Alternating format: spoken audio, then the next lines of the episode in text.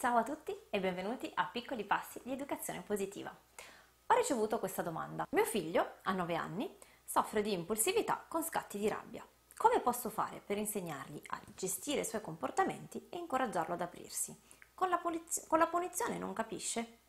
Sono Clio, consulente genitoriale, facilitatrice in disciplina positiva nel blog Parent Smile and Grow e nel percorso online per genitori Tempo per Crescere e oggi vi invito a sperimentare nuovi punti di vista su come possiamo fare per reagire agli scatti di rabbia dei nostri bambini. Un sorriso, un respiro e cominciamo.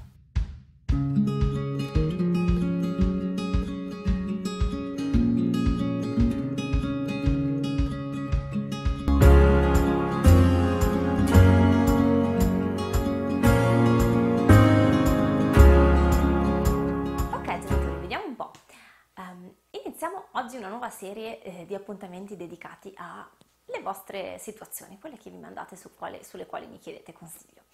Inizierei con il prendere in considerazione cosa sia l'impulsività. Da un punto di vista psicologico ci sono diverse definizioni, eh, non tutti sono d'accordo sul definire cosa sia l'impulsività, eh, su come si possa misurare e sulle sue componenti principali. Cominciamo bene. Ta-da-da-dam. Viene indicato come un sintomo di diversi disturbi dell'attenzione e ci sono diversi processi psicologici che possono condurre a comportamenti impulsivi. Ulala. Alcune teorie identificano tre dimensioni dell'impulsività. Una dimensione motoria, cioè zoom, mi getto nell'azione senza pensare. Una dimensione cognitiva, cioè decido subito, in fretta. E una dimensione di non pianificazione, cioè agisco subito senza pensare alle conseguenze future di quello che faccio. Quindi si agisce presi da una spinta momentanea senza pensare a quello che sto facendo adesso, senza prestare attenzione a quello che sto facendo adesso e senza portare attenzione quello, alle conseguenze future della mia azione. Mi sembrava importante citare queste tre dimensioni perché ci possano uh, guidare meglio o comunque uh, possano permetterci di porre la nostra attenzione su diversi aspetti nei quali possiamo accompagnare i nostri bambini tenendo presente che ehm, entro certi limiti l'impulsività dei bambini è naturale, fa parte della, del loro stadio dello sviluppo. I bambini cioè non hanno ancora sviluppato quelle connessioni neuronali che permettono loro di controllare gli impulsi, di pianificare, di immedesimarsi eh, nel futuro e così via. È un'evoluzione naturalmente ed è molto diverso se parliamo di un bambino di 2-3 anni rispetto a un bambino di 9 o 10 questo è chiaro, no? Sì, è una cosa che si allena e si migliora. Ma era interessante secondo me partire dal punto di vista del bambino, cioè al di là di tutto, al di là della, dell'aspetto dell'impulsività, uno scatto di rabbia, se c'è stato scatto di rabbia, c'è stato anche un fattore scatenante, un'emozione di rabbia causata da un qualche cosa. Trovo che spesso confondiamo l'emozione con la sua azione successiva, infatti diciamo non ti arrabbiare, non aver paura, se avete mm, se siete un attimo irritati vi dico non, non ti arrabbiare, probabilmente sapete che non serve tipicamente per farci arrabbiare di meno. Però tant'è, è una frase che è entrata nel vocabolario comune e la usiamo frequentemente anche con i nostri bambini. Ma qual è il problema con, eh, con questa frase e con quello che ne consegue? La rabbia, così come qualsiasi emozione, no? sono parte del nostro essere umani. È inutile cercare di controllare ehm, di controllare quell'aspetto lì, di dirci mm, cerchiamo di non arrabbiarci, cerchiamo di non sentire più la rabbia, di non sentire più la paura, di non sentire più qualsiasi la tristezza, qualsiasi altra emozione, perché è, è impossibile, siamo volti al fallimento in partenza. Diverso è però dirsi accettare di sentire quell'emozione lì e poi in modo consapevole ehm, decidere come agire una volta che mi rendo conto che sto sentendo rabbia o che sto sentendo paura o qualsiasi altra cosa.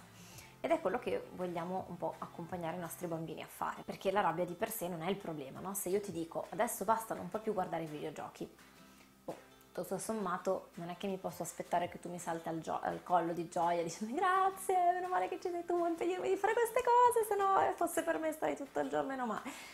Ci sta che il bambino o chiunque altro possa provare in quel momento lì un po' di fastidio, di rabbia Diverso però naturalmente se è sotto quella, senti, quell'emozione, quell'emozione di rabbia momentanea mi prende il telecomando della Play e me lo lancia addosso, giusto? Quindi è importante anche per noi intanto dare l'esempio di eh, come esprimiamo le nostre emozioni e di come decidiamo di agire una volta che eh, sentiamo una determinata emozione in noi, dando proprio l'esempio ai nostri bambini e nell'accettare le stesse emozioni dei bambini, anche se chiaramente non è il massimo, eh, non, è, non, è, la cosa più piacevole del mondo, no? essere eh, in compagnia di qualcuno che in quel momento lì sente rabbia o frustrazione o tristezza. Allo stesso tempo però fa parte del nostro essere genitore, dello stare insieme, accettare questi momenti e accettare che facciano parte della nostra vita. Per esempio, anziché ehm, ripetere per esempio ma smettila di arrabbiarti sempre, possiamo cambiare questa frase in oh, vedo che sei arrabbiato, lo capisco, anch'io forse al tuo posto sarei arrabbiato. E lanciare oggetti però non si fa non appena sei calmo, vediamo magari insieme se vuoi, se hai bisogno di aiuto, possiamo trovare insieme delle strategie diverse, delle cose diverse che puoi fare la prossima volta che ti trovi in una situazione simile. Al di di questo, è importante cercare di capire no, che cosa ci vuole dire la rabbia di questo bambino e possiamo partire dall'osservazione. Guardando ai nostri scambi, al modo in cui mi rivolgo a lui, posso chiedermi, no, non è che magari sono un po' parte in causa, magari routine e regole non sono chiari, per esempio Prendo, prendo l'esempio dei videogiochi. Se eh, abbiamo stabilito insieme quali sono i momenti più adatti per i videogiochi, quanto tempo posso, eh, posso dedicarmici ogni giorno e magari che um, se non dedico abbastanza tempo e attenzione ai compiti, il giorno dopo il momento dei videogiochi salta, per esempio. Il bambino saprà cosa aspettarsi e sa quali sono le regole e quindi può anche scegliere come agire consapevolmente lui stesso. Diverso però è se oggi dopo 5 minuti che stai ai videogiochi, mio caro bambino, ti dico che è ora di spegnere, cosa stai facendo ancora lì, mentre magari il giorno prima, eh, siccome mi veniva comodo, ti ho lasciato 3 ore davanti al videogioco senza dirti niente e se una volta il videogioco lo facciamo prima di cena, se una volta lo si fa dopo, se una volta lo si fa appena arrivati a casa, una volta lo si fa prima dei compiti, una volta lo si fa dopo e così via. Diventa più difficile per il bambino avere questo quadro generale dentro il quale muoversi. Oppure magari mi rivolgo continuamente a mio figlio dandogli degli ordini, spesso non ce ne rendiamo conto, ed è lì che è utile osservarci, o cercando di controllare tutto quello che fa, oppure al contrario cerco di fare io al suo posto, perché poverino, perché in qualche modo ho acquisito questo automatismo. Oppure ancora sono sempre occupata e non mi, prendo, non mi prendo mai la briga di ascoltarlo e di stare insieme a lui senza che ci siano di mezzo un telefono, una tv, un social. Che anche fare delle cose belle insieme eh, è un terreno molto fertile per conoscere meglio il punto di vista del bambino, per conoscere il suo mondo e per far sì che si rinforzi questa connessione tra di noi, per cui poi ci, fi- ci fidiamo a vicenda, no? Ehm, partendo proprio da una postura di, ehm, di, voglia di scoprire il nostro bambino, il suo mondo, il suo punto di vista, eh, di curiosità e non di giudizio o di critica in partenza. Um, e faccio una piccola nota, se arriviamo a fine giornata che non abbiamo mai voglia, perché una delle domande che arrivano è ma devo costringermi a giocare con il mio bambino, a fare delle cose insieme a noi se non ne ho voglia? Ora, partire da una costrizione non è mai piacevole per nessuno e il bambino tipicamente se ne accorge. Eh, se la domanda che mi farei io è come mai arriviamo che non ne abbiamo voglia? Eh, è una cosa di un giorno, di oggi perché siamo particolarmente stanchi oppure è sempre così? E se è sempre così, eh, qual è il motivo? È perché sono stanco e se sono stanco magari posso rivedere la mia organizzazione e fare in modo di come dire, riempire meglio il mio serbatoio e, e, rivedere il tutto in modo che non arrivo sempre la sera morto, stanco, che lì, la sola idea di sedermi vicino al mio bambino mi fa, mi fa orrore. Queste sono solo alcune considerazioni. E questi sono tutti gli aspetti che posso controllare io in quanto genitore e che fungono un po' da prevenzione, diciamo così. Adesso vediamo l'aspetto punizione. Immaginiamo che mio figlio faccia proprio tanta fatica a controllarsi, che sia questa cosa un po' ripetuta e, e, magari che glielo ripetono in tanti, ma non fai mai attenzione, ma ancora, non stai mai fermo, ma ti, arrampi, ma ti arrabbi sempre e così via. Ora vi chiedo di mettervi per un attimo nei panni del bambino in questione. Immaginatevi se anche fosse solo una volta al giorno, tutti i giorni vi sentiste ripetere una di queste frasi.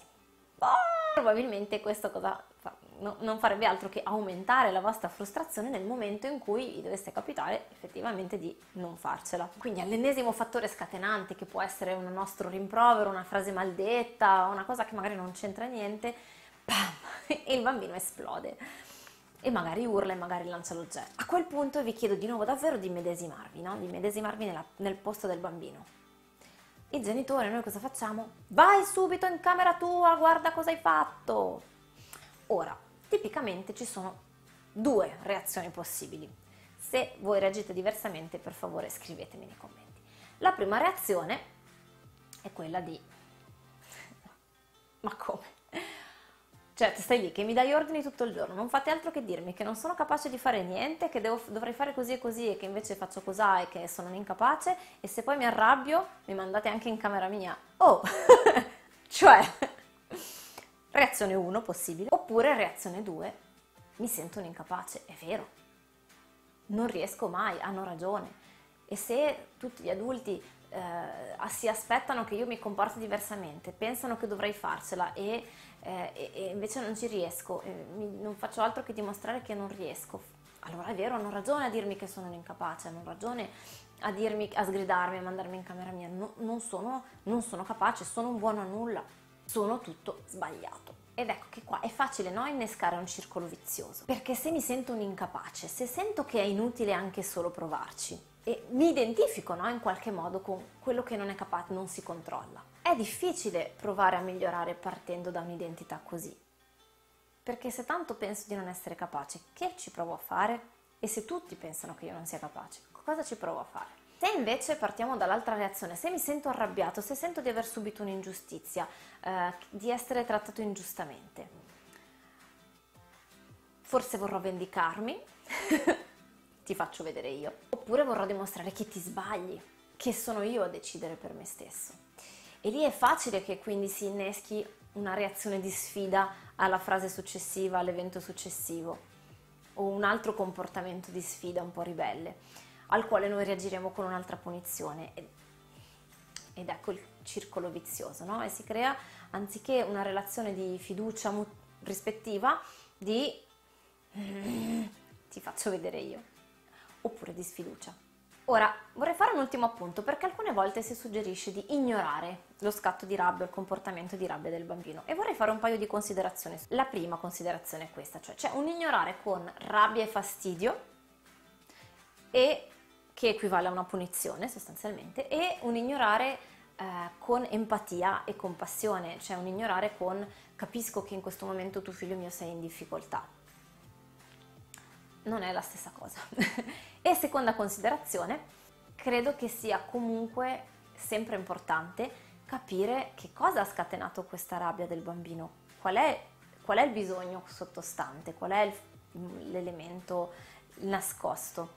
E per esempio, se ha uno schema, no? cioè se il bambino inconsapevolmente ha capito che con questi suoi scatti di, di rabbia o di impulsività ha la nostra attenzione o ha una nostra reazione forte, e quindi si è innescato no, questo schema di comportamento, allora lì forse l'ignorare con eh, empatia e compassione può essere utile a rompere questo schema di comportamento. Stiamo comunque parlando direi di bambini un po' più grandini e la, direi che nei bambini di 2, 3, 4 anni vale sempre invece la pena di eh, aiutarli a regolare l'emozione e la rabbia. Diverso è però se ci rendiamo conto che dietro a quel comportamento del bambino c'è un senso di eh, scoraggiamento profondo, un senso di incapacità, dove quindi il bambino è in difficoltà e in qualche modo ci sta chiedendo di incoraggiarlo. In ogni caso penso che sia sempre buona cosa prenderci un momento quando siamo calmi noi e quando è calmo il bambino per sederci con lui e cercare di capire che cosa c'è sotto, ricreare quella connessione ehm, con lui e fare anche un po' da coach e chiedergli senti un po' ma che cosa è successo? Dimmi un po', ma che cos'è che hai pensato, che stavi pensando, eh, per cui poi hai reagito così? E quali altre cose avresti potuto fare? Cosa avresti potuto scegliere di fare di diverso nel momento in cui hai pensato questa cosa? O addirittura cosa, altro, cosa avresti pens- potuto pensare di diverso? per la prossima volta.